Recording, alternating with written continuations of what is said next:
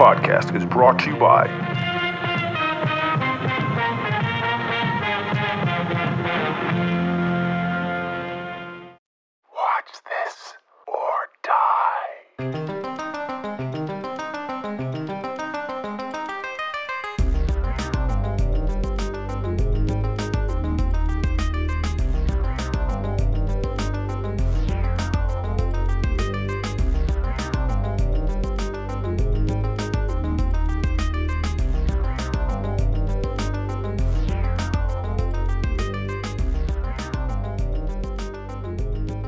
Welcome to another edition of Watch this or die. Podcast, your weekly fix for quality movie recommendations. I'm Scott Kraushaar, And I'm Matt LaPlante. and we will be your hosts on this cinematic voyage. Now, it is our goal every week to recommend to you a movie that we not only fucking love, but one that we're pretty damn sure you will too. So, over the next 100 minutes or so, we're going to do our very best to convince you to go and check out this movie like your life depends on it. Now, without further ado, the movie that we are recommending to you this week is To die for.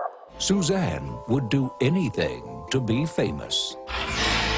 She's gonna be the next Barbara Walters. I believe that Mr. Gorbachev, you know the man who ran Russia for so long, I believe that he would still be in power today if he'd had that big purple thing taken off his forehead.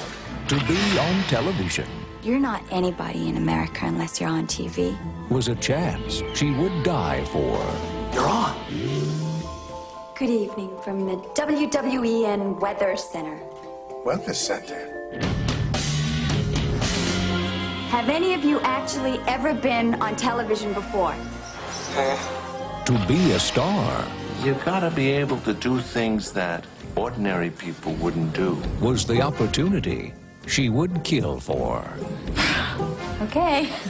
And that's exactly what she did. I think I need to tell you that today was a hot one.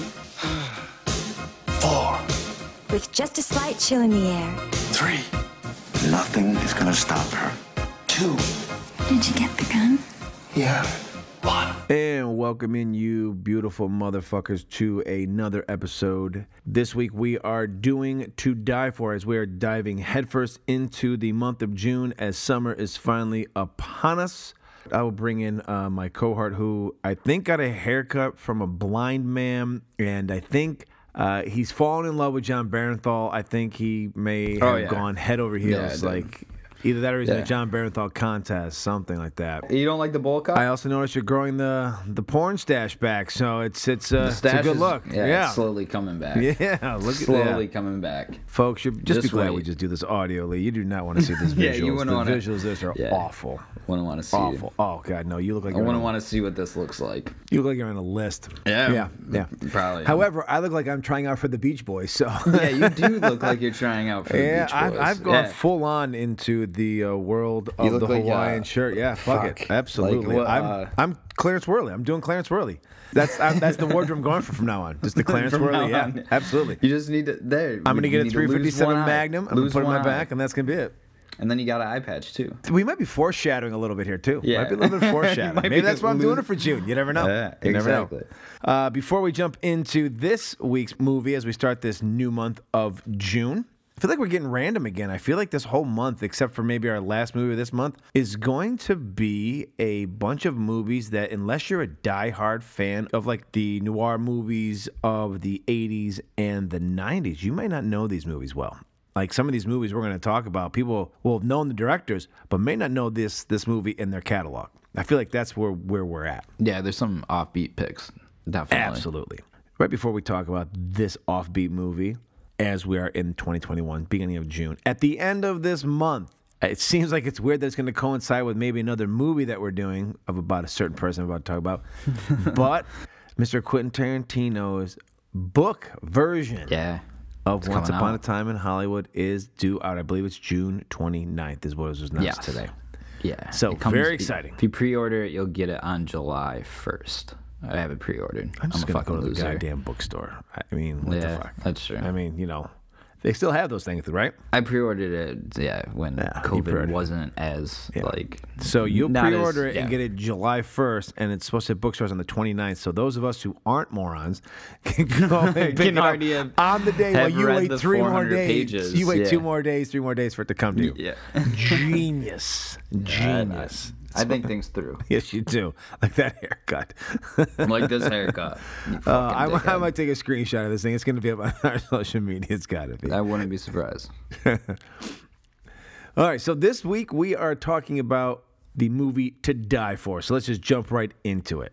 Susan Stone knows exactly what she wants. She wants to be a television newscaster, and she is willing to do anything to get what she wants, regardless of the ultimate cost, and won't let anything or anyone stand in her way in Gus Van Sant's black comedy crime film, To Die For. Columbia Pictures welcomes you to the real America, Suzanne, did you get those kids to kill your husband? where criminals get to be celebrities It was on First Edition and American Justice. and celebrities get away with murder. It's nice to live in a country where life, liberty, and all the rest of it still stand for something. Nicole Kidman is to die for.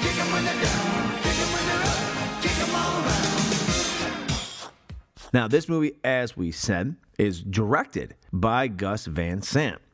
Uh, for those of you who don't know him, he's definitely an avant-garde auteur, I would say, and famous for his '90s movies. I think he really, you know, took off in the '90s. Probably his most famous movie is going to be Goodwill Hunting. That is the movie most people will know him for. I would say if you had to pick three, it would be Milk, Goodwill Hunting, and Finding Forrester. I would also say, which I did not enjoy this movie. The movie, oh, actually, he does two two really kind of dark esque movies about real life. He did the movie that was kind of about a Kurt Cobain. I can't even think of the Yeah, name he of did that Last one. Days. Last Days. with uh, Michael Pitt. Yep. But they didn't get the rights to do anything involving Nirvana, so he couldn't. Yeah, because use of Kurt's fucking what's her name, of it. because of Courtney Yeah, yeah, because Courtney. Yeah. And then he did the. Again, I'm not gonna. I can't remember the name of it either. But he did that movie about um, Columbine. Yes, another one that he couldn't Yeah, use. Elephant. Columbine. Wasn't it called Elephant? I think it was called Elephant. Elephant. Yeah, Elephant. Yeah. Yeah, that's a great movie. Elephant is uh, extremely intense. But yeah, talk about yeah. He he pulls no punches with that going into the lives of what would have been what Dylan and I can't remember the other one's name. Yeah, I couldn't tell if in that movie he was trying to allude to that they were gay and lovers. That yeah, was, that was definitely that was the yeah because they have the shower scene. Yeah, yeah I know. Yeah. So it was interesting.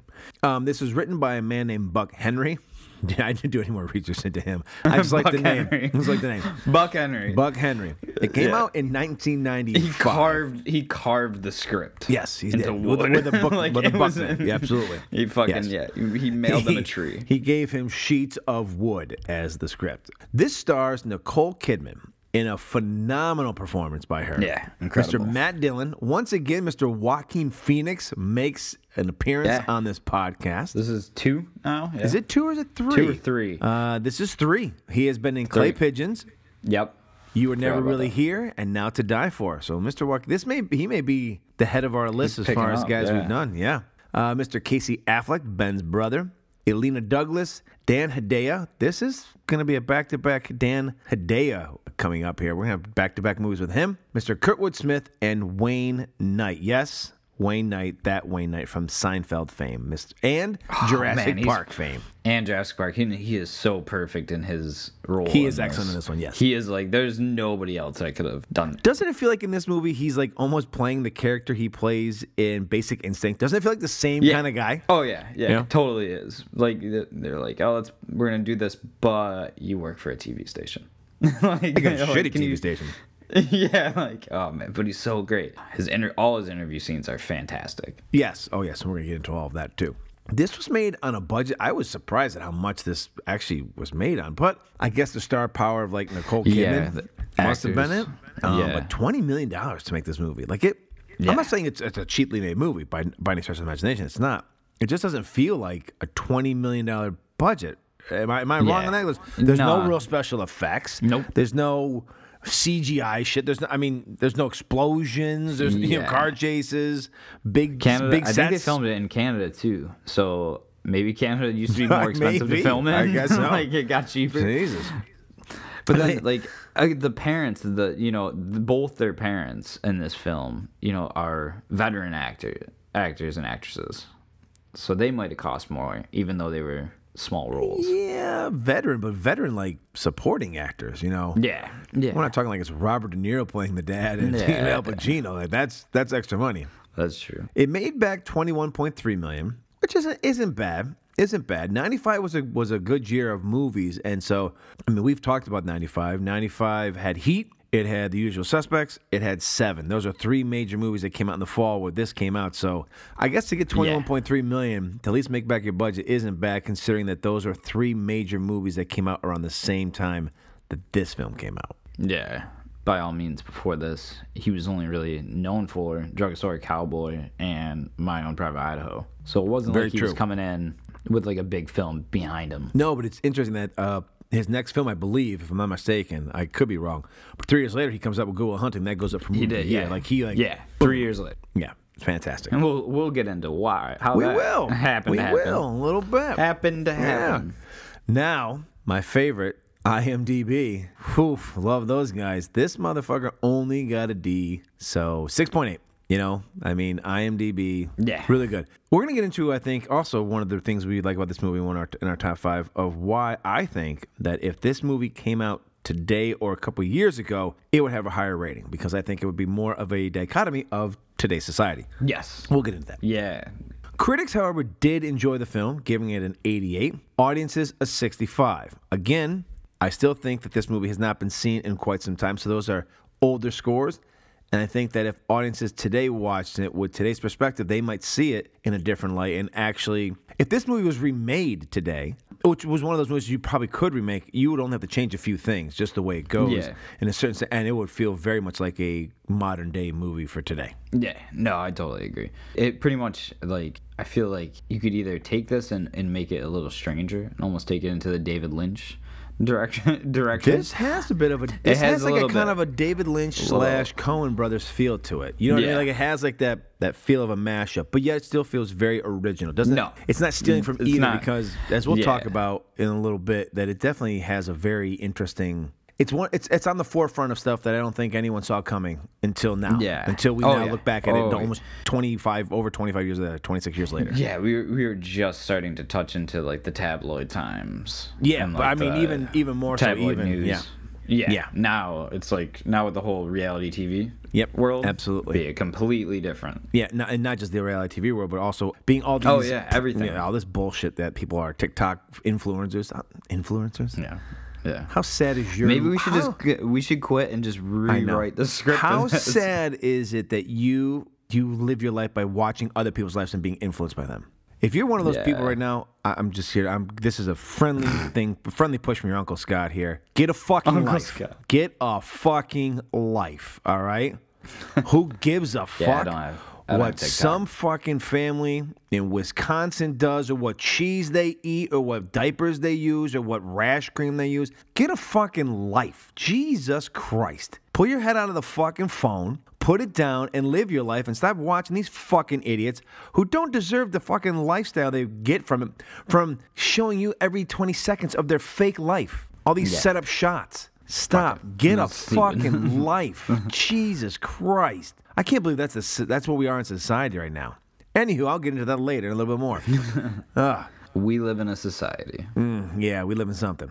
All right, so on that dreary note, let's jump into top five reasons we believe you should watch this movie and stop listening to fucking influencers. The top five reasons to watch this movie. Our first reason is Number one. Nicole Kidman's powerhouse performance. And it is phenomenal. And we may be talking about some more of her performances later on in the episode. But for me, I think this is one of my favorites. I Yeah, originally thought it would be my favorite, but I think things we talk about later is my favorite. But rewatching this, I forgot how fucking good she is in this movie. Yeah, she's phenomenal. Like she plays a lot of great characters now as she's getting older. you know, we talked. She made one Nicolas Cage movie, and uh, not not a very good one. And so Fantastic one, Trespass. Yeah, that, yeah, that Trespass. definitely made it. yes, maybe, not a I'm very gonna be good talking one. about. I'm gonna be talking about it later. What are you yeah, I'm about? sure you will. It's probably number. It's your one through five. it's my one. It's my number one. um, and you know, and again, she's in three movies with her ex-husband when they were still married, Mr. Tom Cruise. Yeah. They did three movies together, and she's always been like the eye candy in some movies, or she's more of a now as she's matured, she's like you know, like obviously playing more mature roles, but she is out of her mind brilliant in this one as far as Yeah. being like a sociopath and just I don't know, Yeah. like the starvation for fame that she Yeah. shows, like shows is in- like it gets a hold of her and yet there's a thing about her that I uh, about the performance that I love is the fact that once she gets the bug to be famous, nothing stands in her way. Like No. she is driven. Some people are like, "Oh, I want to be famous and don't know how to go about." it." Even though she gets becomes a little bit infamous, her fame, her desire to be famous, nothing stops her. You know what I mean? Like Yeah. she, it becomes her sole desire for everything. Everything else loses its, you know, its vigor, and all she wants is to be famous. Uh, That's all she wants to be. It's like if uh, Casey Anthony and Kim Kardashian had a baby. Jesus, yeah, uh, That's yeah, pretty dark, kinda, yeah, yeah. Except, 'Cause she- except I'm trying to think of someone who actually has. Who can actually speak and actually has a little more tenacity than Kim Kardashian? Oh, She's just yeah, a fucking yeah. like a bimbo idiot. Yeah, that is true. Apparently racist because that's why Kanye's divorcing her. Because she's white right. supremacist. Oh, Jesus Christ. Uh, I, I- let's. I don't. I don't even want to mention that so fucking good. guy. He's So fallen good. off the fucking wagon. He, he he'd be wagon. perfect for this role if we redid it, a male Yeah, role.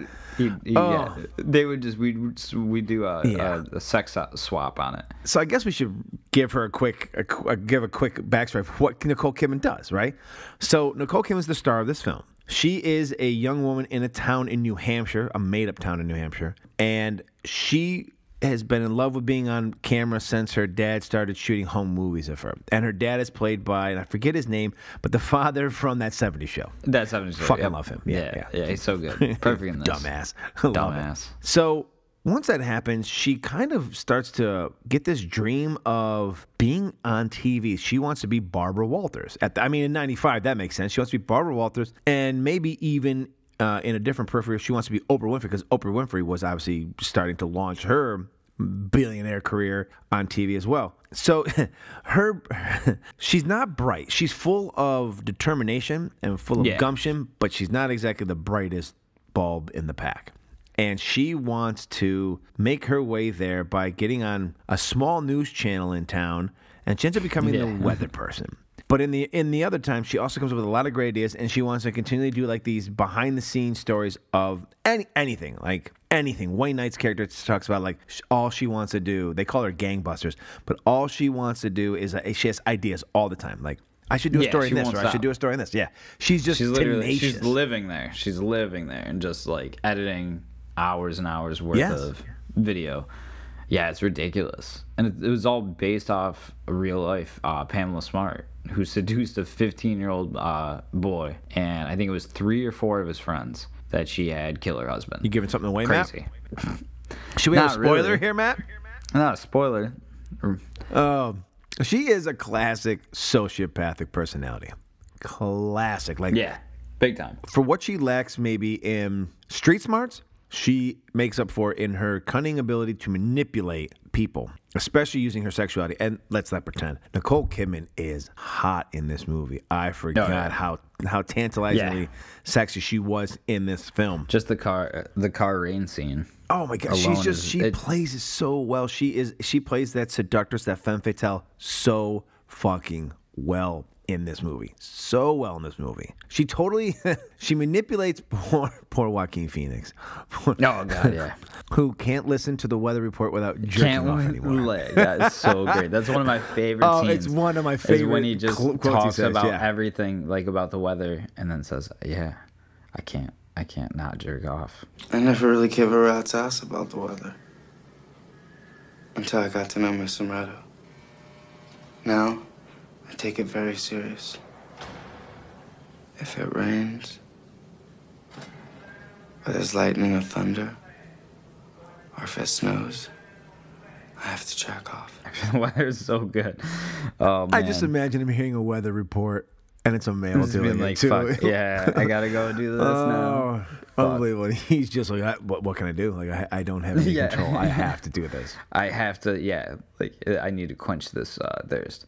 You know who originally was supposed to, was offered to play her role Oh yes, for I five million. Turned it It. I down. read it and I can't remember now. Big big name in the '90s with Tom Hanks. Oh, oh, uh, Meg Ryan. Yeah. yeah, Meg Ryan. Yes. Meg Ah, Ryan you turned know it what? down. She took it. So then Kim, uh, I- Kidman Kim- Kim it for Kardashian did Kid- Kidman took it for two million. So now we know. Now we need to just figure out where the 18 million went. I think the other 18 million went to he was already prepackaging the budget for yeah. so he could. Robin Williams or Goodwill Hunting. yeah, like he was just saving money. For yeah, it. he already had this in the bag, in his back pocket. Uh,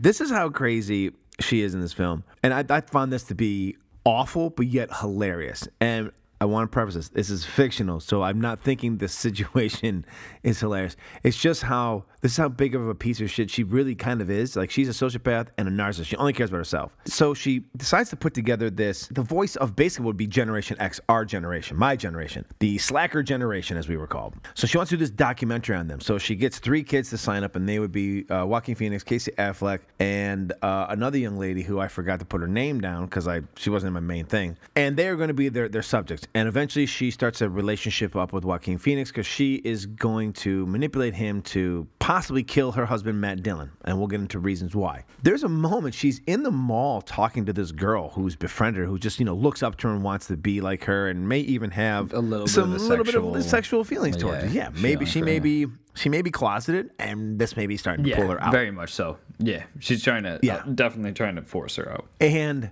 she is sitting there talking to her, and the young girl basically tells her that she has been molested by her mother's boyfriend and finally got him to stop. And this, she glazes right over it, doesn't even mention it, doesn't even, doesn't console the girl, just talks, then like changes the subject to talk about something else, like, like almost as if she didn't tell her something. Yeah. Like, this is the Yeah. first time that anyone has told her this. And I forgot Yeah. this when I first saw the movie, but then rewatching it now, obviously with the context of the way life has gone in the last 26 years, you look at it and you're like, holy shit, she just basically confided in her that she's been molested by a boyfriend that may still be living there. And she was able to fight him off, and how she, you know, changed. I forget, forget what she said. How she did to change it to keep him away. And Kidman just, Completely- just just completely doesn't give a fuck. Doesn't, falls doesn't even hear ears. it. Yeah, wasn't even paying to listen to it. Yeah, her fucking role in this is insane. And you know, she was snubbed that year, and uh, the one famous person that said it uh, again. You know, this is the second time he. I think he's came into play, and we've talked about him speaking up for stuff. Is uh, Sean Penn said that she was robbed for not getting nominated. He wrote a. f- He actually wrote a letter to her. They did a movie later on down the road together, I believe. Oh yeah, yeah. I'm not sure. Interpreter or something like that, I think it was. Yes, the interpreter. The, yep, Yep, the Interpreter. 2005. Yep. Yeah, I mean, she deserved to be. I was surprised that she wasn't even nominated. I don't. I, we'd have to look back to see who won for '95, who was in it, but Yeah, Th- if this is should've. not. I mean, she's won a golden. She's golden. She's won an Academy Award for the Yeah, movie. she won a Golden Globe for this. Yeah, she should have won. She should have been an Oscar nominated for sure. Uh, her performance Yeah. is Oh, stellar. yeah. It's unbelievable. It's. We're gonna get into a couple later on. Obviously, you guys aren't that stupid. This is fucking episode 39. By now, I think you have an idea of how we do things. We always usually kind of pick an actor. Yeah. I think you're figuring out who it could be. But there's a couple performances there. There's at least one or two where you're just like, like you're like, holy shit! Like you know, I don't want to say she falls into a box of roles, but she se- she seems to be the same person a couple times. She gets pigeonholed a few times, except for the Nicolas Cage Definitely. movie. Yeah, but no. there's Oh, a yeah. few of them we'll talk about. She just breaks out and she's just like unbelievable in them. On TV is where we learn about who we really are. Because what's the point of doing anything worthwhile if nobody's watching? And if people are watching, it makes you a better person. Now, what sets her on this path of like real sociopathic psychosis and real desire to manipulate young men into possibly killing her husband is the second reason you should watch this movie. Number two. And that is Susie and her husband Larry, played by Mr. Matt Dillon. They have a conversation about their priorities after they get married. Matt Dillon plays this drummer in some he's so shitty band that yeah. plays at his parents' Italian He's restaurant. perfect in this role. He's great in this role. He is such Yeah, like an almost an aw shucks, you know. yeah, I'm the cool He's guy in town, but not doofy, too smart. Yeah. yeah, Italian. Yeah, like, a mama's boy conne- Italian. You know, like mom and dad Italian think that- he's the great. He is fucking Sly Stallone to them. You know what I mean? He's. Rocky. Oh yeah, definitely may have some mob connections. Like, like his Oh, family yeah. may have some connection. Like, Definitely, Da- just- dad for sure. Dad, yeah, for sure. Dad knows a few too. people. All right. Yeah, they definitely it, it, when they when they uh, cast his father in this, they definitely had De Niro in mind, but they didn't have the money. So they're like, okay, we gotta look for somebody else. You know, Daniel Hedaya, I, I've thought about it. He's, you know, he's, He's a, he's one of those character actors. He's coming up in a movie we're talking about next week. He's in this one. He is in The Usual Suspects, which came out the same year. Um, when did um, Clueless come out? Was that 95, 97, I think, or 96? He's in Clueless as, as what's her name's dad. I mean, he picks up some pretty decent roles, you know? Yeah, Oh yeah, especially in the, the that In the the, oh, God, mid yeah. '90s. Yeah. Yeah. He's he's he's an excellent actor and he he's a good he's good in this as well. He's not in much. Not in much. But one night Larry gets an idea. Now this is Susie, it's his wife, and they have been married and she would come to the shows at the at the parents' bar and he fell for her and apparently he would tell his sister sex with her is like like watching a volcano explode on the sun kind of thing. Like it's John Mayer once said sex with Jessica Simpson was like uh, being hooked on heroin. It was that good. So this is like this is this this the same comparison. Apparently, Yeah. Nicole Kidman and Matt Dillon's characters when they had sex, it was amazing. Made him lose his mind. So they get married. They're you know starting you know their life together. Matt Dillon's just this lovable dumbass. You know he really Yeah, is. He really is. Meanwhile, she has a lot of uh, ambitions. And he's supportive of it for the most part until one night where he mansplains how their life should be. You know what I mean? Was, he mansplained before we knew the term. Yeah, he was ahead of the, he was ahead of the time. Yeah. Yeah, he really sets because it's 95. So, you know, the new woman movement that we have been going through, where, you know, women have been held in the glass ceiling for a very long time and have not been given the opportunities that men have and usually have to use their sexuality to do so. Obviously, that's why we have the Me Too movement. I'm not saying that this is what happened to her here with him, but he basically is like, you know what? The things you're doing, that's great, but you're at a local channel. You're never going to make it to the big time. Like, he's literally Yeah. condescending her and Yeah. just cutting her down, but in the nicest of ways too. Like he's not being Yeah. mean about it. And he's like, you know, you you know, you do good. This, He's but just so he's just so doofy. He's Yeah. just so s- stupid. yeah, he has all these dumb ideas for what he wants to do with the bar and his parents' oh, restaurant. and God, she yeah. can help promote it and all this other stuff. And believe me, Suze, I am not selling short what you're doing now. I mean, you know, the weather report stuff, which you're really good at. But let's face facts, it's probably not gonna lead to any big network offers. In this way, we could be working together in both our respective fields, doing what a family is supposed to be doing. A family, that's what I'm talking about, Suze. Hmm?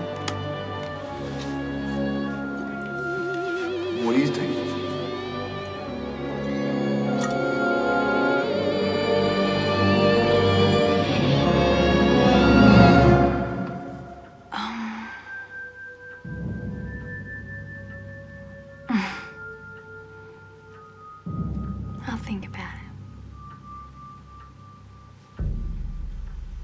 And you can just see in her eyes, like that was the moment it all stopped. Like in her, from that moment on, she's like, "I'm probably gonna, my way. Yeah, you're in my way. Like you are an obstacle to my Yeah. success." yeah. she- that's when she definitely notices it. Yeah, because he starts up by telling her no, which she's never heard before. That's the how Yeah. she comes in and says, Yeah. "Can we do this tomorrow?" He's like, "No, no, we can't." And so she sits down and right off the bat, that's it for her. She's done. You know, he told her no, which you know she she needed to grow up a little bit, but it didn't. It doesn't go well after that. but it's that moment, like you can see it in that moment that he has fucked up big time and we see that that drive for being successful being told that you won't be successful like it it totally fucks with her psyche and now Oh, yeah. i think the whole time she's sitting there listening to him she's thinking about how she can kill him or get him out of the picture Yes. Oh, definitely. She's definitely looking for that. You know, I, I want to call back though to one of my favorite lines though from uh, his father to him is when he's telling me he sold the drum set. He's like, "You sold Yeah. the drum set?" Like it's such a big deal. Well i think the father realized that he was really changing Yeah. for her No, yeah. which he really does like, he it was like much, such a silly like line though. You know what I mean? But it was it fit it perfectly. Well, she's so motivated that their honeymoon is in Florida. And a lot of people think that's strange that she would want to go to Florida, being that, I mean, it's Nicole Kidman, so they even make a mention that she's like pasty white. Like the sun might set her on fire. that it's dangerous for her to be in the sun. And while she's there, she's set it up because she wanted to go to a television conference. So she sends the husband out on a fishing trip and blah, blah, blah. And she stays behind. And she goes to this, best way I could describe it is good old boys club of uh, broadcasting. Such a weird Please. There is an innuendo that she may or may not have slept with some old producer from one of the New York channels, major channels. You know what I mean? Like, Yeah. we don't know for sure, but she doesn't come back to the room till later, and I, Yeah. I can't tell. They don't. It's definitely, it's, it's, it's just left just up. alluded to. It's Yeah. left up. But even there, she's like, doesn't even get it. Like, No. he tells a great story about how some, they don't say the name of the lady, but they're alluding to some famous female television personality having come for a job from the Midwest and coming in tow with this letter that says, you know, gives all her qualifications and basically wraps up the letter with like, she sucks a mean dick. So she sucks dick so hard she'll pull your like pop your eyeballs out or something like that. Something like that. So Yeah. he the guy hires her and then one time he ends up running into another one of these little conventions they have runs into her supposed station manager who sent the letter and he says you know that's a great letter you wrote you know what i mean you got great writing skills and he's like i didn't write any letter basically alluding to the fact that the young lady whoever we're you know whether it's jane Pauley back in the day whoever they're trying to allude it to being wrote her own letter letting them know that she would suck dick basically for a job and it goes right over nicole kidman's head like complete like Yeah. she she Yeah. can't figure out what he's trying to talk to, what he's alluding to. She's just sitting there, just like, huh? And he, he's basically, it's such a Me Too thing too. He's basically telling her, without telling her, that hey, if you want to get places in this world, that's how you're going to get someplace, you know? Yeah. And it still was going over her head. When I was at the network, there was this gal from some 10 watt station in the Midwest where she did the weather. The weather. So she comes up to New York in her best Donna Karan dress for success knockoff. Blonde hair all done up in a French twist. And an audition tape in her imitation leather briefcase. Along with a letter of introduction from her station manager. And it says, Please give your most serious consideration to the bearer of this letter, Miss So and so, who is of moderate intelligence, who has some experience in broadcasting, and more importantly, who can suck your cock until your eyes pop out.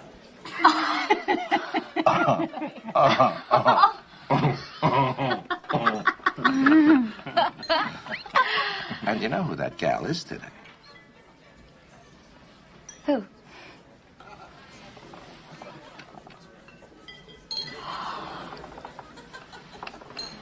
Is that true? It's true. and here comes the best part. Yes. This is the best part. About 10 years ago, I'm at some TV conference somewhere, and I run into that station manager, and I congratulate him on his letter writing skills. And he doesn't know what I'm talking about. Oh. Oh. Why doesn't he? Because, sweetheart, he didn't write the letter. Oh. Oh, who did? She did. She wrote it herself. Oh. Oh, I see. It's good, isn't it? I love it. I watch your show all the time. Everybody does. So, uh, what do you think, Suzanne? We don't know if Susie did or didn't fuck another man on their honeymoon. so fucked up. it really is, right? it's so fucked up. However, it's a great way to lead to our third reason, Is it? Yeah. Number three. which is the motel rendezvous because she does end up fucking She another guy ends a up lot, sleeping with someone a lot, else, a yeah. lot, a lot. Oh my gosh, yes, Mr. Poor Joaquin, Phoenix, the Poor guy Joaquin Phoenix. who has to jerk off to all the new. To, you know what? This was before the Weather Channel. He bust. I mean, that's his. That's his oh, Pornhub. yeah. Oh god, that's his the Weather Pornhub. Channel existed. That yeah, is his Pornhub now. Yeah. He just Oh, jerks true. off uh, on the on the hour on the ones or whatever it is. yeah. And Weather now- on the ones. Weather. Oh no, weather on the tens. It was the tens. Yeah, weather on the busting tens. one out every Every 10 six minutes, six six an hour. He's busting out six Oh, an hour. Jesus Christ. Yeah. Oh. Man, yeah, he is so young in this. Uh, Oh, it's crazy the the amount of uh, just insane like uh, skill that he showed back then and talent for acting. Well, we did the movie Clay Pigeons, which is two years comes out two years after this, and just even. Just even his maturity as far as age wise in Yeah, that two to from- three years from filming, like gap, yeah, it's huge crazy. change in like I don't want to say he went through puberty between those two movies, Yeah. but he sure as fuck seemed to have. You know? Yeah, no, like you know, you know, especially in the '90s, and even now, they it's, it's always been done. Is the high school students never look like high school students? Him and Casey Affleck and that girl actually look like high school students from the '90s. Like so good. When you I- see I- them, I the forgot Casey Affleck was them- in this movie until I saw him. I was Yeah. like, oh my god, that's a young Casey Affleck. Yeah, with his like, they both have like mullets. He's got like a curly mullet. Oh, Joaquin's got more of the like white trash mullet going on. Absolutely. Well, they're they're so both white trash. They're both white trash. They're trash. both yeah. New England white trash. Absolutely, one hundred percent. Yeah, so good. But yeah, even how they intercut like uh, a lot of scenes where they get uh, when they first get introduced with like heavy metal music is so great.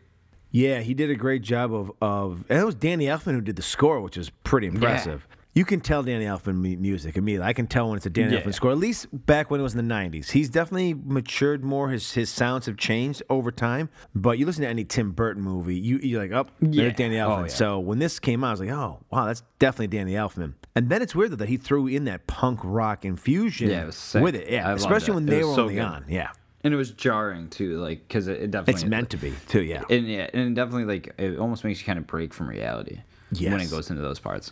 She lures Mr. Joaquin Phoenix and Casey Affleck and the young lady, we forget her name, I apologize. They are lured into her confidence and they're going to be filmed for this documentary she's putting together. Well, it's through this that she realizes that she has completely controlled them. Like she's manipulated them. They, they will do whatever she asks. So she strikes up a sexual relationship with Mr. Joaquin Phoenix. This is probably over the course of months, it feels like, because when, when we get Yeah, into another part, we talk fast-moving. about it, i- she has worked him in for Yeah. quite some oh, time. Oh yeah.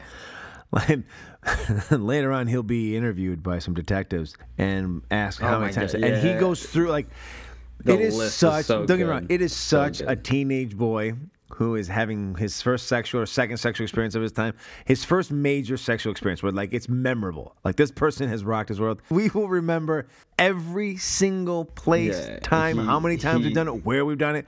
Every you will So not good. forget. As you get older, you stop stop thinking about that shit. But when you're it's your first time, you can know dates, times. You got to mark. You know, yeah, I know we did. We did 22 times at the ice cream store, 15 times in the golf cart. Like you know all the shit that you did. It. And so when he rattles off all the places, even the people invest in, you know, interviewing him are kind of like, Jesus Christ, like that's yeah, fucking lot. Goes on and on and on. On and on. Oh my god, yeah, it's so great. It's uh, a great scene. Yeah, um, and you know Nicole Kidman actually like filmed uh, all the videotape sequences herself. yes, yes, she did. Yes, yeah, character. the It's Handycam one, yep. Awesome. She definitely. So she went in hard for this. It's fucking really, really awesome. No pun intended. uh, so, the, so at this point, she has finally had sex with him for a couple months, and now he is madly in love with her. And she's basically told him that she's in love with him, which we all know she's not. He's a, a tool to be used to get what she wants. And what she wants is him to kill her husband because her husband is in the way. I don't even know, he's not really even in the way of her dreams, but he has shit on her dreams. And he wants her to Oh, yeah. change her dreams to do his harebrained bar Yeah. restaurant schemes. Following mom and dad's footsteps. yeah, footsteps. yeah. But in fairness, she's at some local television station doing the new doing the weather, you know, With Newman. with Newman. His restaurant seems to be the biggest thing in town. It is. So- it's, it's definitely popping. It's like a bootleg Goodfellas restaurant. It, it really is. So It you know, is. I mean, if there's an opportunity for them to be successful, at least in that moment, his path current. I oh, mean, oh yeah. is Yeah, currently they, that they're way. not getting. They're not getting no money from her. yeah, no, no, yeah, she's a bit not making shit. I love when uh when she interviews with Newman and he's like, I don't think like how many times he has to tell her that she doesn't understand that they're like that she's not gonna get paid any money. You're not gonna make a whole lot of money here. yeah, She's like, well, I don't care. I mean, I get it. She wants to be on TV. You have to be on somewhere. You have to have something. So she starts. yeah, And, you got to start you know, somewhere. she's definitely the best weather person you've had on in a while. That's for sure. They go to this motel, and it's at this motel that we really get the true nature of her manipulation skills and also the sad devotion by not only Joaquin Phoenix, but that poor young girl. That poor young girl is stuck outside holding her stupid fucking dog while Yeah. she's in there having sex with Joaquin Phoenix. So, so I feel so bad for that young girl. She is just Yeah, totally she used gets the the- worst. She's the she worst does. used. She is giving Mr. Joaquin Phoenix fellatio, yet she's doing it where she gives him a little bit and then is basically implanting. She's in, she's the, she's using a new version of Inception. She's incepting the idea that he should kill her husband by making up all these things about you know how he's been abusive to her and all this other stuff and you know and basically getting him to commit to a time when she's gonna kill when he's gonna kill him. Yeah. that was it. And Exactly. he basically decides to do it because Karen apparently for for him she's really good at sucking dick, and so Oh, he's fully he's in love with her. oh, 100%. absolutely. Like, he also wants heels. whatever she's doing to keep going. Yeah. you know he wants that to keep moving. So she won't keep doing it until he you know Agrees, commits yeah. to when he's going to do it. So.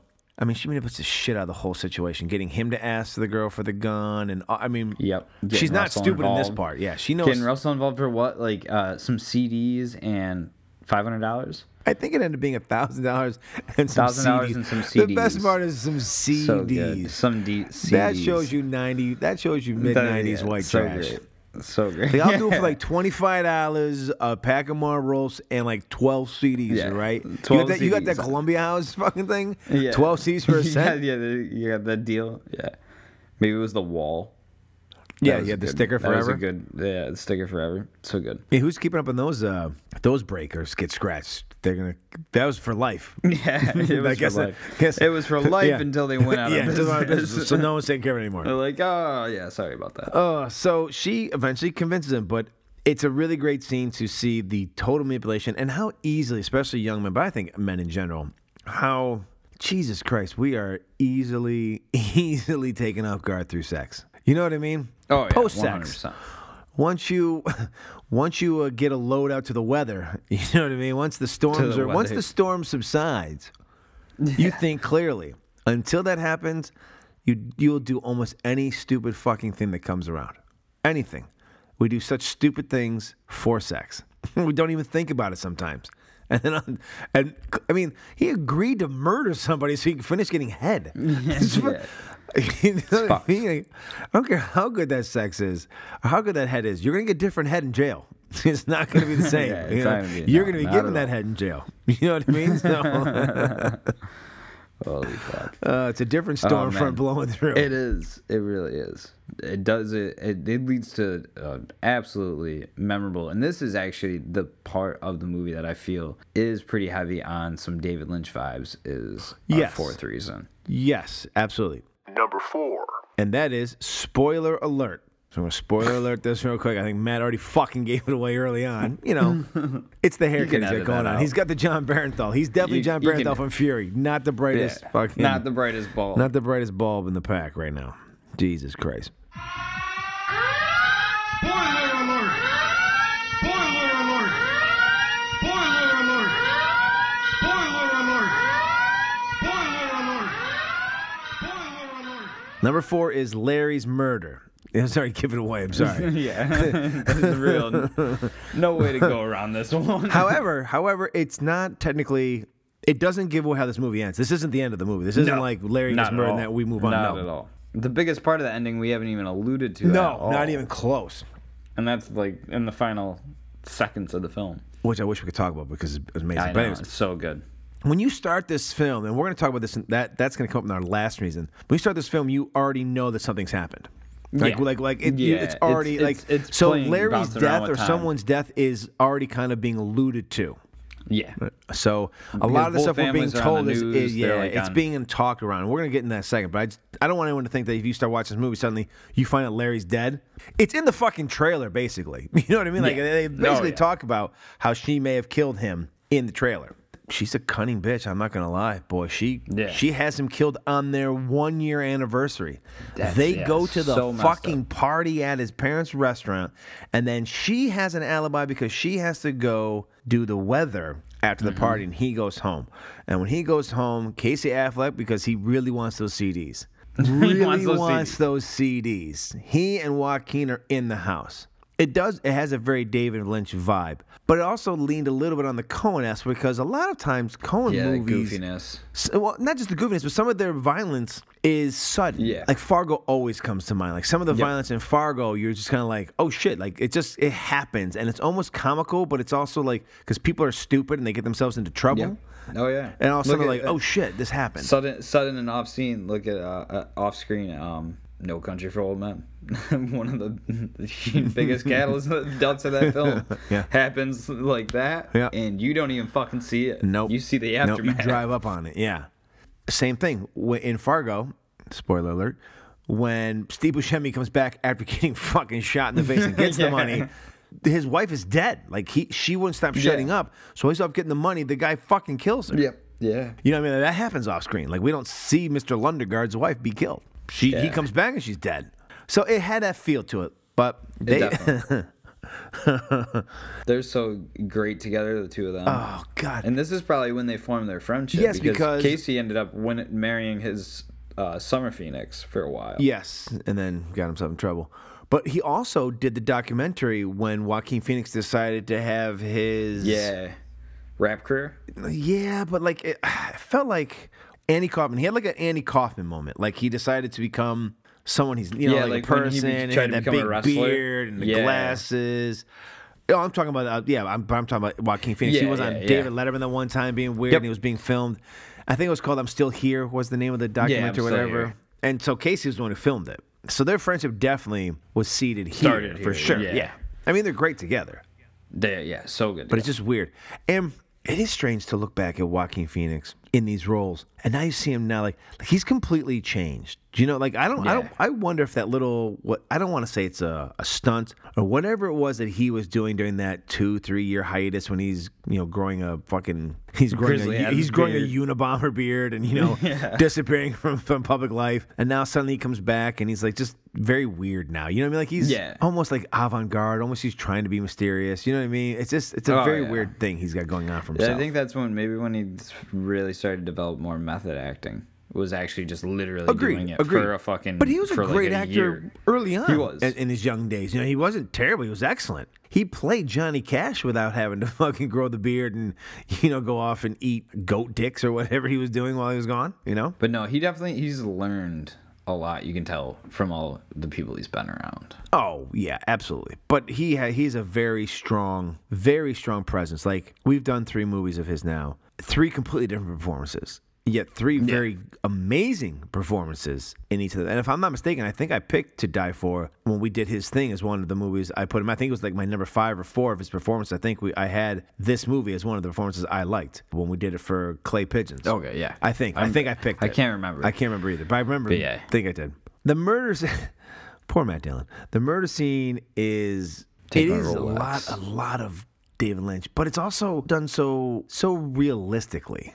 You know, Yeah. they don't. It's not just like they burst in and shoot. Like they Yeah, has, he really has a hard time shooting it. Like he, He almost do doesn't it. do it. Yeah, Casey Affleck's con- like just pretty much forcing him to get through it. he wants them fucking CDs. He wants those Yeah. Counting Crows CDs. He wants those Spin Doctor.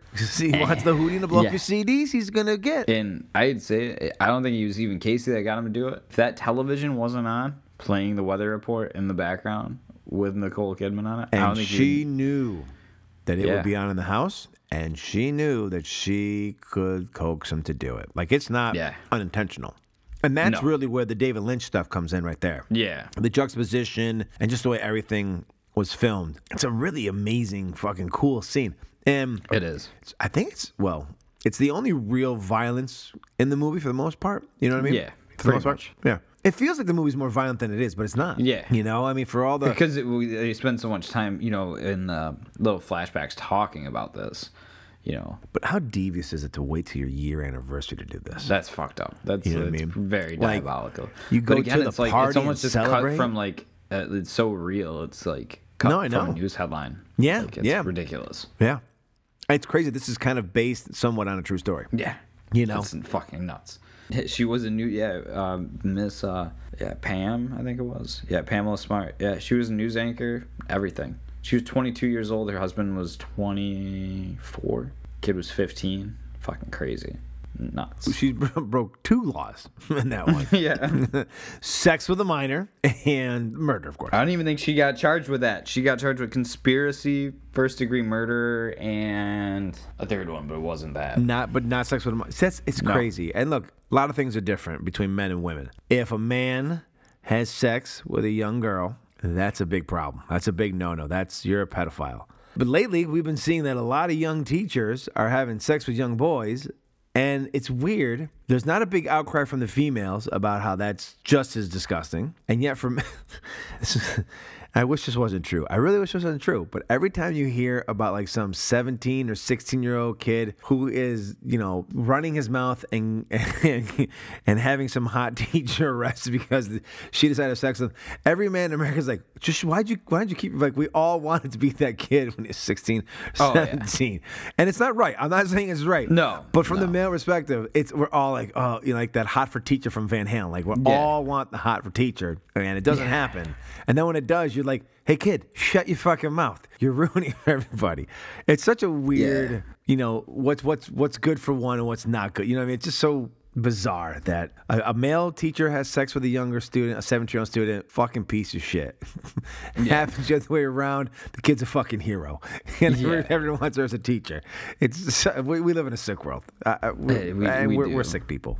And that's why this fucking kid was easily coerced Manipulated, into yeah. killing her husband for no fucking reason. Yeah. And then she completely turns her back on him. No, she does. Even you know uh, what you were talking about earlier with uh, him being interviewed by uh, the detectives and asking him about uh, how many times he had sex. Like it's Yeah. almost like they just like they're fulfilling their own fantasies in their head.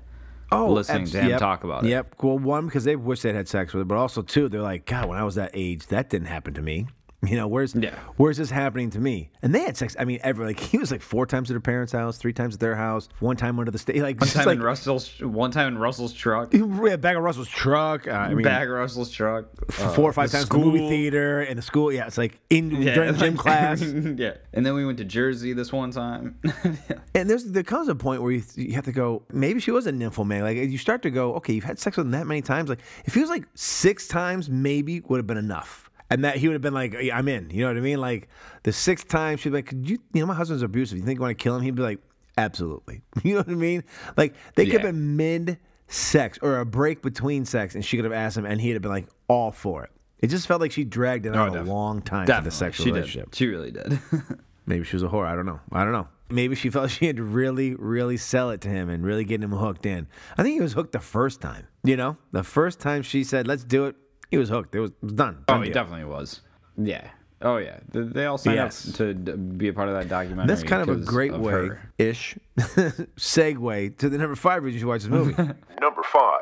and that is Gus Van Sant's amazing direction of this film. Now, looking back at it now, 26 years down the road, this really is like a landmark movie that kind of almost has like a Nostradamus effect to it and kind of is almost foretelling things to come. This is one of the first works of art to use the faux documentary style as a storytelling device, which has now become a huge device in a lot of, especially sitcoms, especially, you know, 30 minute Oh, sitcoms, has been a huge device. This movie, as we kind of alluded to, starts basically through different interviews. We're interviewing characters. So we interview his sister. Um, she's being interviewed. Uh, Nicole Kidman's character, that is. Both sets of parents are being interviewed. Anybody who's been a, bar- uh, you know, a part of it is being. Joaquin Phoenix is being interviewed from prison. So there's a very big documentary feel to this movie, and it's one of the first. And you know, at the time, you don't think about it. It just seems like a really quirky way of doing it. And it almost felt like it almost felt like because of the way Pulp Fiction came out, and anybody who watches a movie post '94 till I want to say the mid 2000s, there was a lot of Tarantino copycats. And what I mean by that is not just the way he did storytelling, but people trying to find a quirky new way to tell stories. You know what I mean? They they weren't looking for the straight story. And this was Yeah, his definitely. own original way of doing it. You know, I mean, like at the time, people were probably like, "Oh, he's just trying to do something like Tarantino did," because it's not all in sequential time all the time. You know, because we're kind of going, people telling us the story, and then we go and see events. You know, we're going back and forth. But now it's, you know, it feels very much like he's one of the first, and I don't have that for, for a fact, but it's pretty close to him being one of the first movies or any piece of, you know, Yeah. no TV show was doing it like this where they really use this. Yeah, it's like a yeah, it really is. yeah, you know, I mean, documentary. what is it? Um, Yeah, Christopher Christopher Guest. Guest basically became his genre. Yeah. but Gus Van Sant was one of the people to really, just like in The Office or Parks and Rec and shows like that, where Yeah, the- where it cuts we, yeah, where we don't see the director, anybody involved. It's just we know there's a question's been asked and the person's answering the questions to the camera. We never hear the actual question, and then we see events. So it's it was that first feeling of doing that. Yeah, it really was. Like I think going back now and and rewatching this, this is like it kind of keeps in line with uh this whole month kind of is um this being a lot of films from like A-list directors, but like they're more unknown films that now rewatching them are more masterpieces than they were recognized back then. I 100% agree. 100% agree. One other thing, the ending monologue, did it predict the obsessive desire for everyone to be famous? Like YouTube, Instagram, and TikTok? Like Yeah. in 95. Like, again, this is talking about I want to be on TV. So Yeah. at the time, to be famous on TV, you had to somehow work into the news or be a TV actress. And this was more or less not about being an actress. This was really about being like a TV personality. yeah, being Geraldo Rivera, being Yes, Oprah being the Oprah, yes, being like a talk show Yeah, host kind of that, person. like, yeah. And now that we Like a- have all of this with YouTube, you know, coming out in the early, you know, early to Oh, late yeah. to mid two thousands and all stuff. Now, yeah, but this and we is have like news everywhere. Yeah, this is like five to ten years before any of this stuff happens. Back then in '95, there's no way you could have known that this was coming down the, the pipeline. And now you look at the MTV shows. I mean, God, I mean, how many 16 and pregnant? It's almost like MTV is almost encouraging you to be young and Yeah. pregnant and get your Yeah, show on yeah. so you can make money. You want some money? Exactly, Yeah, like- fucking ridiculous. all these stuff that, that came out and then you know shortly after this came out mtv did start doing stuff like the real world and stuff you know i mean we actually started getting some Yeah, of the stuff the that we nine- saw in in this movie become reality and i don't want to say that you know reality television like watched fucking to die for and so they said we're going to do this it's just odd that without knowing it Mr. Buck Henry, the writer, and Mr. Gus Van Sant kind of somewhat predicted, you know, where we are now in the state that we're in 26 years later. When this all happened, the internet was just starting. No one could have known what the internet would become and all the stuff Yeah, that it no. would create. But yet, it's just so weird to look back now, 26 years later. You know, they always talk about The Simpsons, how they predict things. Well, I'd like to say Yeah. that I think Gus Van Sant's film here, To Die For, Predict- yeah, uh, predicted the- a bit the- of this future, you know, whether, whether it knew it was going to or not. The yearning for fame. The yearning for fame, yes. Outside of the normal mainstreams. Like, Right. I mean, we're talking like not just with her, but I mean, look at like even American Idol and stuff like that. Like, before you had to be talented and have and try to get a, a manager, now you can just fucking try out. You know? Get like, lucky. Yeah, pretty much. Daughtry didn't win, finished fourth or fifth. Famous, you know. Yeah. There's a lot of people. Um, Adam, what's his? Yeah, what's Adam, the, who, uh, now the fucking lead singer for Queen. Yeah. You know. I mean, like all these people who were nobodies are now somebodies. All this desire for fame, and it really comes from from this. So this movie, I mean, Gus Van Sant did an amazing job of putting it together. But two of the things that happened, two of the main things that happened in this film, really kind of have come to life. You know, like he. Oh yeah, one hundred percent. He was one of the first to do the docu style, and it works amazing, the faux docu style. And he's also, you know, one of the, the sentences and the way this this is talking about is just this desire for this uns, insatiable desire for fame has come to life, and that's why I told you earlier: pull your heads out of your ass, put your phones down, stop following these fucking stupid ass Bozos. fucking influencers. Think about that, influencer. Think about that. You let someone I you don't it- fucking yeah. know influence you because they sell you a bullshit life that you're never gonna fucking have because you use Johnson Johnson Yeah. baby shampoo. Not gonna Fuck happen. off. What the fuck's wrong with you? Not happening. Yeah, no. That's a, I think that's a fucking sign of mental illness right there. You fucking following Should be. influencer. Should Get the fuck out of here. All right, so I'm guessing you're you're not betting on uh, Logan's not gonna beat Floyd in your opinion. Who? I hope he gets his two retinas detached. That's what I hope. Fuck that piece of shit. That's what I'm talking about. Another fucking useless, closet racist piece of shit who's famous for being a fucking asshole. Because, anyways, so. I knew Didn't I, I knew I, I was can't coming at fucking them. I, stand that motherfucker. I knew I was gonna. I, I was if going I wake you. up tomorrow I, and the you- Logan you- brothers have caught, or the Paul brothers have caught fire and died in a fire, I would like to thank the fire department for getting there so slowly. I will donate money to the fire department for being there who, so who slowly. slashed those tires. Could care less about either one of those useless pieces of shit. A decade from now they're going to be washed up uh, drug users. That's what's going to happen.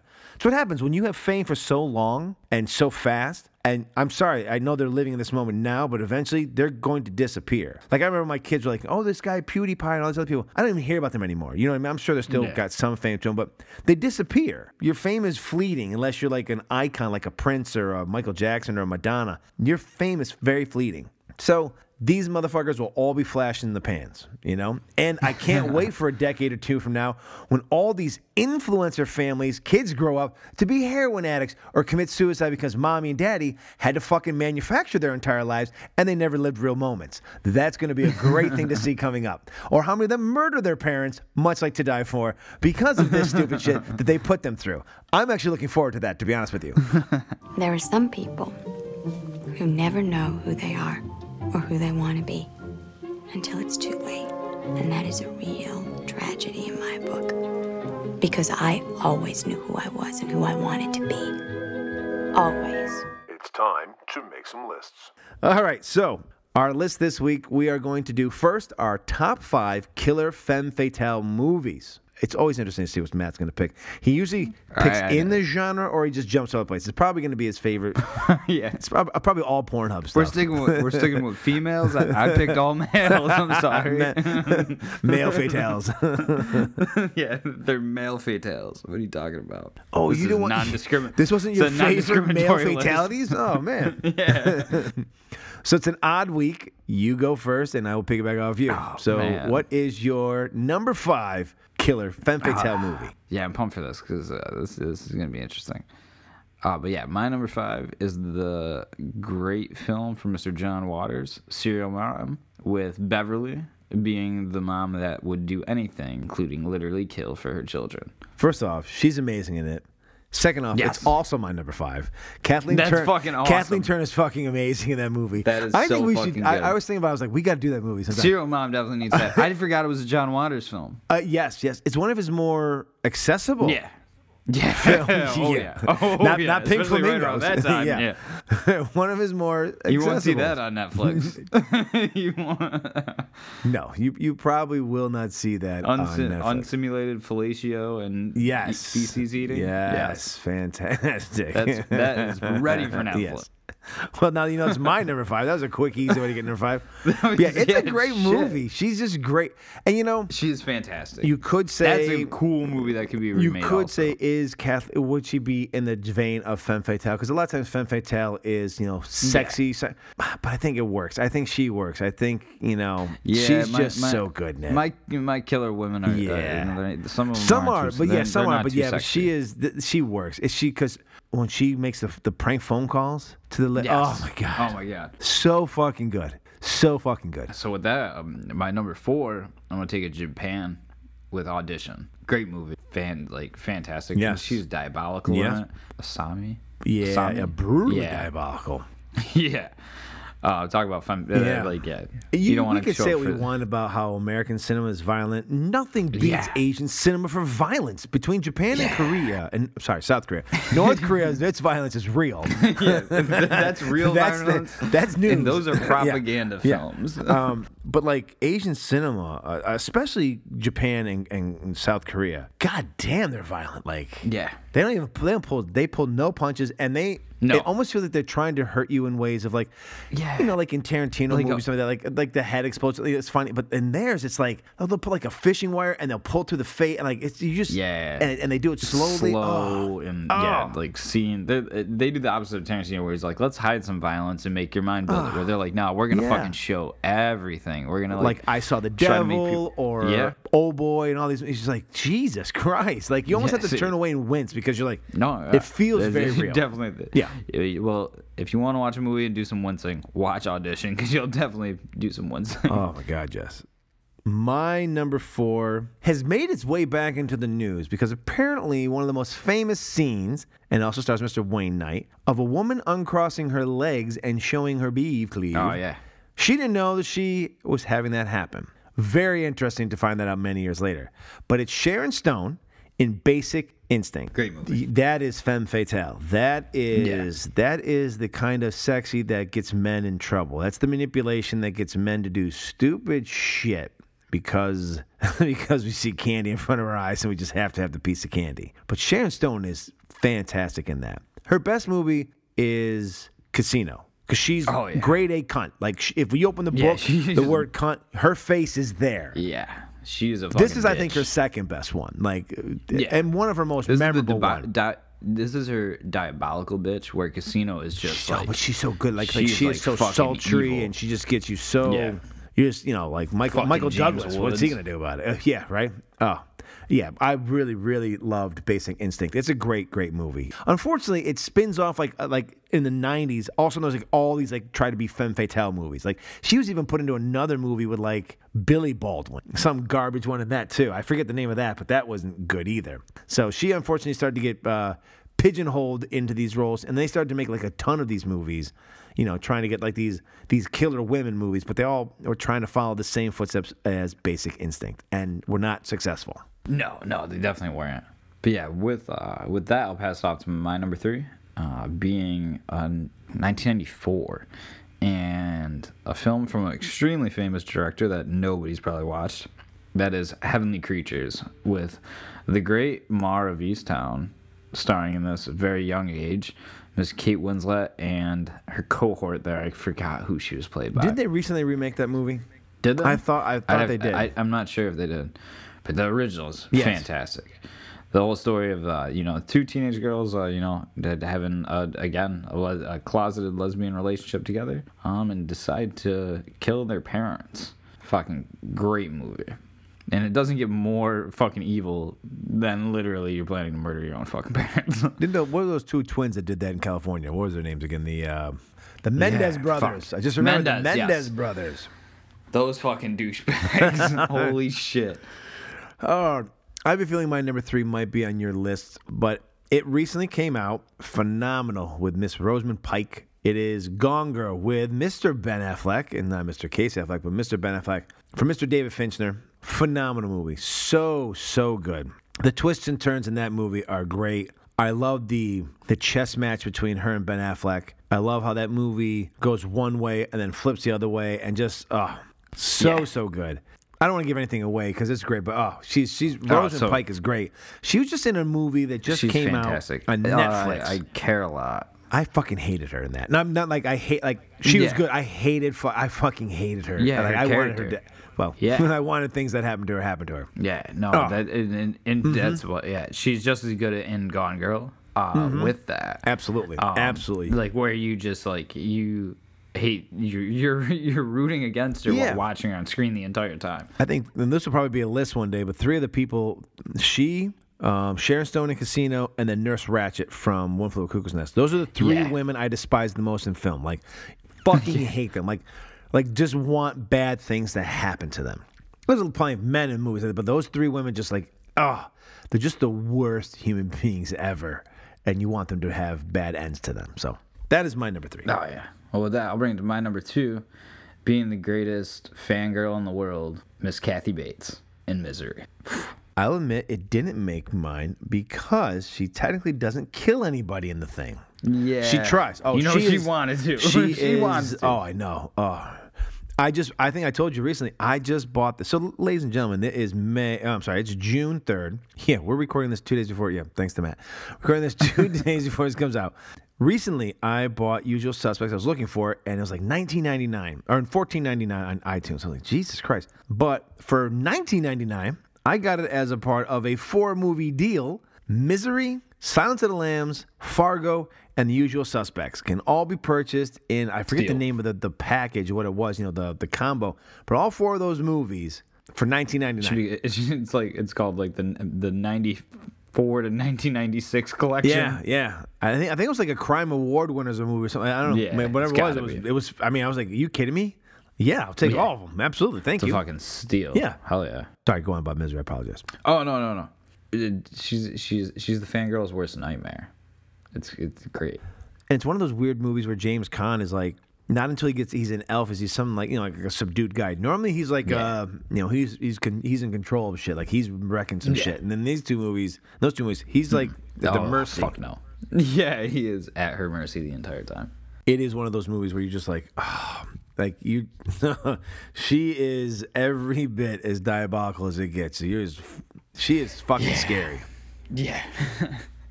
My number two was your number four, and that's Audition by Takeshi So Mike. good. It's an amazing movie. Violent as fuck. It's been a long time Violent since as I watched that. It's so fucking violent. And you start to question, like, Jesus, man. You think that men are the most violent creatures in the world. Then sometimes you go, God damn, women can women can go to some devious areas, some devious places, and it can really strike, strike a chord and strike a nerve. Yeah, yeah. make, you- make you rethink Watch- some things. Watch, watch audition. It'll definitely let you know where where shit can go. Yes, yes, yes. I won't get too much in because we've talked about doing um, a section of Asian films, so we might make audition part of that movie because we talked about it. That might be part of our in season twenty-seven. we'll do nothing but Asian cinema, nothing but North Korean films, some of the finest. But yeah, so uh, audition is an amazing movie, very violent, and um, that's all we're gonna say for now. That's all we're gonna say. And with that, I'll bring it to mind number one with saying the first line that Mr. Ben Affleck says when she returns is "You're a fucking cunt," and that's Gone Girl. I had a feeling Rosamund make Pike is is a fucking cunt. She is the epitome. She is an absolute bitch. Hmm. Uh, but she's so great at it. She's like fantastic. Well, yeah, you already know how I feel about that. Yeah, she she is amazing in it. She, uh, she, she is terrible. Did she get Yeah. nominated for this? She did get Okay. nominated for an Oscar. She of course she didn't win because why? She didn't win, but yeah. She doesn't get. Yeah. She didn't. She didn't get the cunt award of the year. yeah. no. My number one actually won this actress her only Academy Award to date. She is unrecognizable in it, and when you see, it's based on a true story. And when you see her in the film, and then you see who she really plays, it's pretty scary how close it is. And it is yeah. Mrs. I know what you're gonna say. Charlize Theron in Monster, the true story So of, of a female serial killer in Florida who had been raped by some men. She was like a trucker, I believe. I believe she was, Yeah, a she trucker, was a and she had been raped, and she kind of got back at them and killed them, and then that just kind of like sparked her into killing men, into almost being like luring Yeah. them in and then killing them. So it also stars Christina Ricci as her love interest in it, and Yeah, so good. phenomenal. And They're both great. Yeah, and they won Charlize her Academy Award. I'm telling you, doesn't look like Charlize at all. And to think, It's unreal, uncanny. yeah, no, it's insane. The, the, the yeah, the hair, uh, her hair and makeup for the role, the way that she and how much she looks like the woman she's playing. identical. It's like a mirrored image. Fucking Yeah. insane. Yeah. To, and to think back then, to predict that Patty Jenkins would go on to do Wonder Woman. I know. Fucking I know. insane. I know. Great, great, great movie. So there you have it. There is our list for our top five killer femme fatales movies. Let's see. We have three the same, so that will give us a total of seven, if I'm not mistaken. Yes, seven of them to check out. Now, our as we I already talked, told you who it was going to be. Our actor this week is Mrs. Nicole Kidman. Our top five favorite Nicole Kidman films. Since Matt started up the last one, I will leave this one off. He will close this out. So my number five is a movie that was a remake, if I'm not mistaken. I think it was a remake, or at least it's based off a book. It does star Mr. Christopher Walken as well. It is the Stepford Wives, where Nice. men have their wives created It is them a remake. Yeah. and yeah. it is really good. First off, just to have Christopher Walken in the movie makes it work. But she does a great job of playing this robotic sex pot that then things happen and change change what happened. Change, yeah, Yeah. change the psyche. Yeah, a couple uh, things change. Yeah. What you, yeah, It's what you're it's it's kind of like Westworld a little bit. You know what I mean? Yeah, There- there's is. a It really Westworld feel to it for sure. There's definitely a Westworld No, feel that, to that's it. for sure. Um, I forget who else is in that with it. There's another good um, female actress. I can't think right now. There's a couple of good ones in it, but you know, it's oddly enough, it's kind of a feminist movie. I know it sounds weird that you know they got these Stepford, these wives who basically live up to the old-fashioned 1950s idea of a woman, where she is her two main places are in the bedroom and in the kitchen, and that's what these Stepford wives are for. It's to be in the bedroom and in the kitchen until until the robots be, become sentient, and then things don't go as well. So I suggest you give it a try because um, if you like her in this movie, you'll like her in this one as in the Stepford Wives as well because she does get to play a bit of that sexy, dangerous uh, type female character. And Christopher Walken's in it. Hello, what more do you need? Christopher fucking Walken. That's all you should need to know. Yeah, that's funny. So both of our number fives are remakes, but different remakes. So my number five is from Miss Sofia Coppola. This is The Beguiled from just a few years ago, 2017. uh, with Nicole Kidman playing the head, I don't know, headmistress, I would say. Yes. Of the school that the all girls school that Yep. um, they are all attending uh, when they try to nurse a Union soldier uh, back to health, and everybody gets jealous, and he starts sleeping around, and things don't start, things don't go too good. Uh, once again, a man, a man enjoying the dreams of his mind, and then not realizing how bad that is when there's jealous women. Like jealousy can kill you, can get you killed. Yeah, fantastic. She's great in it. Ah, a great ensemble cast. Another one, all woman ensemble cast except for Mr. Colin Farrell. I feel yeah. like this is one of maybe two movies on this list with Mr. Colin Farrell. I'm just gonna make a make a prediction. possibly, possibly, and they might be both from the same year. My number four is one of her maybe only. I'm not sure. Uh, steps into horror, and that is The Others, where she plays good. the mother of two young children, and they are in a ha- house that is haunted by the others. Obviously, Yeah. there's a lot of twists and turns in it, and I don't want to give too much away because it's a great movie. You need to go see it. I don't want to give away anything that's a that's a horror movie. Yeah, but she's it- really good. Like she really does a great job of playing in the horror genre. I don't know if she's in any other horror movies. She was in, I think the the remake of uh, Invasion of the Body Snatchers. That's all I can think. Yeah, but that, that's not much of a horror. I don't. not- yeah, that felt more. That's more sci-fi. The oddly odd thing about this, this came out in the early 2000s. So this came out before this new wave of jump scare movies. I don't want to say it's too much. of It's all jump scare, but I think this movie would play better today had it come out than I think it did when it came out in the early 2000s. You know what I mean? I think if it came out in the 2010s, where we had this Yeah. big renaissance of jump scare movies, some are okay. Most I don't. I could give two shits about. But I think it would actually have played better during that time frame. I think it was maybe it's ahead of its time as far as you know now where the the, the current flavor of horror at least was. I think now we're starting to also move Yeah. towards psychological oh, horror Oh, yeah. But you know, for a while there, it was just jump scare, jump scare, jump scare. Yeah, this sequel, one sequel, that- sequel. Yeah, that this one that one handles it so well. The jump scares that are in that movie are phenomenal. Creepy as Yeah. fuck. It's creepy as fuck. Super fucking Yep. creepy. yeah. With that, um, I'll bring it to my number four being the Lars von Trier film Dogville, with her playing a woman on the run from the mob in a small Colorado community. So fucking good. Underrated movie. I've actually never seen that. Really good. Definitely check it out. If you got about two hours and fifty three minutes, I think on on your on your plate. Right So I'm done with do. this, I'm gonna go do that. Go watch that. Yeah, exactly. Be up all night. My number three came out, I think, two years ago. This one's based on a true story, where she is a part of the Fox News team of sexual harassment in Bombshell, also starring Charlize Theron. Um, Yes. Excellent, excellent movie. A very creepy behind the scenes look. And look, without getting this getting too much into personal views, but if you ever turn on Fox News, there's not a single female on there that doesn't have a skirt above her knee and isn't being pushed to the forefront for her looks. And no one cares what's coming out of Roger her mouth. Ailes. Yep. Yeah. So that should tell you where the Republican conservative base thinks of women. They need to be eye candy, and that's about it. And then they're usually bookended by two fucking moronic men or dumbasses, anyways. But this is an excellent story, excellent movie. Um, and also Margot Robbie is in it as well. So Charlie Theron, Margot Robbie, and Nicole Kidman, they are fantastic in this film. It's a real, Yeah. It's I mean it's based on true story. And it's what- an I was excellent, excellent thinking about that film a lot while rewatching this. Yes, yes, I know what you mean. Yes, yes. Yeah, like yeah. The, the, especially the way the editing of Yes. that film is very similar to the way Yep. they edit back and forth Yep. between scenes. And she uh, actually makes it to the big time. There it goes. That's what happens. You know. Yeah, that's Maybe that's how that movie ended. She Maybe she moved into how, uh, Bombshell. Yeah. Maybe that's yeah, how it goes. She moved into Bombshell. You have to check it out to find out. But yeah, since uh, we're doing our top five Colin Farrell films, my number three is uh, The Killing of the Sacred Deer from Yorgos Lanthimos, uh, with her playing the subservient wife to the heart surgeon. That, you know, a heart surgeon can't kill a patient, only an anesthesiologist can. In a very diabolical film that I can't even begin to really get into without us doing a full You will, I think, in. April next year. I think I feel like your birthday month, your never-ending birthday month next year will have it'll Yeah, be nothing but that It's movie. another five weeks that will feel like ten. Absolutely.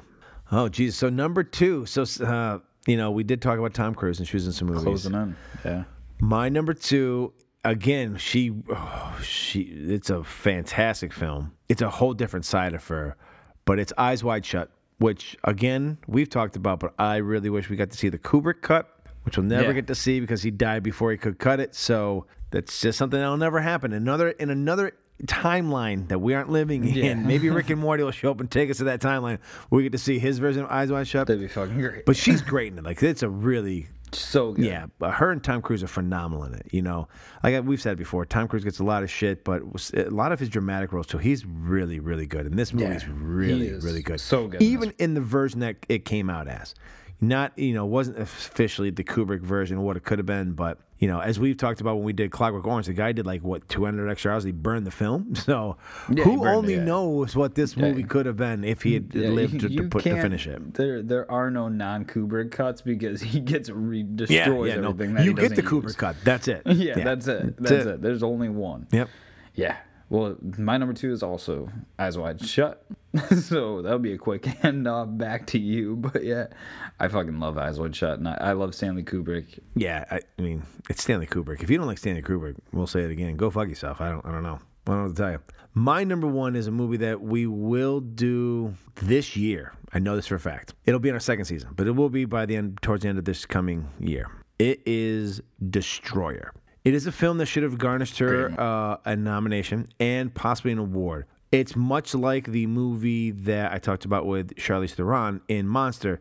She's almost unrecognizable in this film. It is a brutal story of her playing a, uh hooked on pain pills and alcohol. Like, just looks like she's been dragged through seven miles of bad road. But she's a detective in L.A. and it's oh, it's such a good fucking movie. I can't even. I, I don't want to get into because we are going to get into it. But man, you want to talk about a performance that is just like out of left field. Until this movie came out, I thought her to die for performance was her her greatest because it was just you know nothing what you would think of Nicole Kidman compared to the rest of her catalog. And then when Destroyer came out, I was like, holy shit! Like if I didn't tell you she was in it, if you don't ever see anything, you just started watching the movie, you'd be like, she looks familiar, but you wouldn't know it was her. Like she Oh, yeah. is just brutal in this, and Yeah. It's a great story. It's a tough story, and man, she she takes an ass whooping in this film. Yeah, it's a fucking crazy Yeah, movie. yeah, I'm pumped. I'm pumped to talk about Yeah, it. it's yeah. I, I'm pumped to see it again. To be honest with you, not because Yeah. she takes an ass whooping. I Yeah. people to think like, "Woo, yes, guy wants to see Nicole Kidman get her ass whooped." No, because it's a great movie. But yeah, it's probably probably the wrong uh. time to say those two things at the same time. yeah. Oh man, that's funny because both of ours. So we we started with remakes, and we're gonna end with amazing makeup. And my number one is The Hours with her playing Virginia Woolf. It's fantastic. That's her Academy Award winning one, correct? I think she, she won. won for that. Yeah. Whew.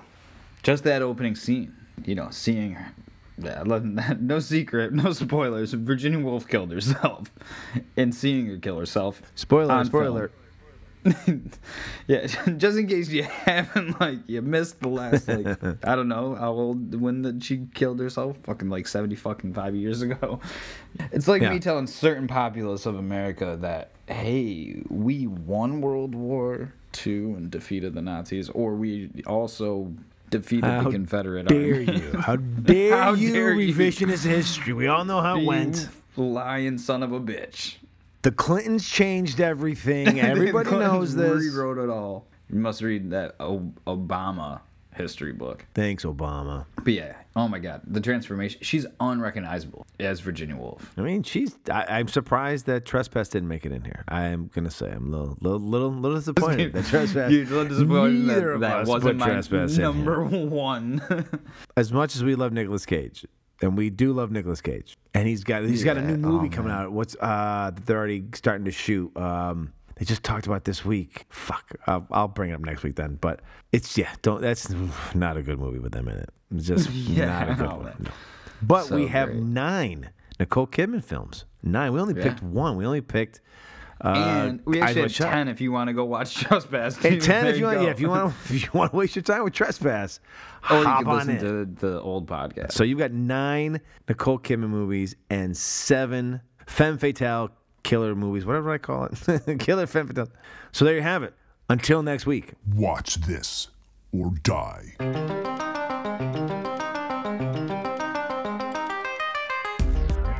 So that will do it for this week's installment. Once again, we would both like to thank you for hanging out with us and letting us gush all over you about this movie. Now, we do hope that you will enjoy it as much as we have, so please let us know what you thought of this movie by reaching out to us on our social media platforms. Now, we can be found on Facebook, Instagram, and Twitter at Watch This or Die. Also, feel free to DM us your thoughts of this week's film. You can always give us your own top five list, tell us what you did or didn't like about the show, and even suggest some movies for us to watch. Now, we hope you will join us again next week for our next movie recommendation. And as always, I'm Scott Krauscher. I'm Matt LaPlante. And until next time, Watch this or die.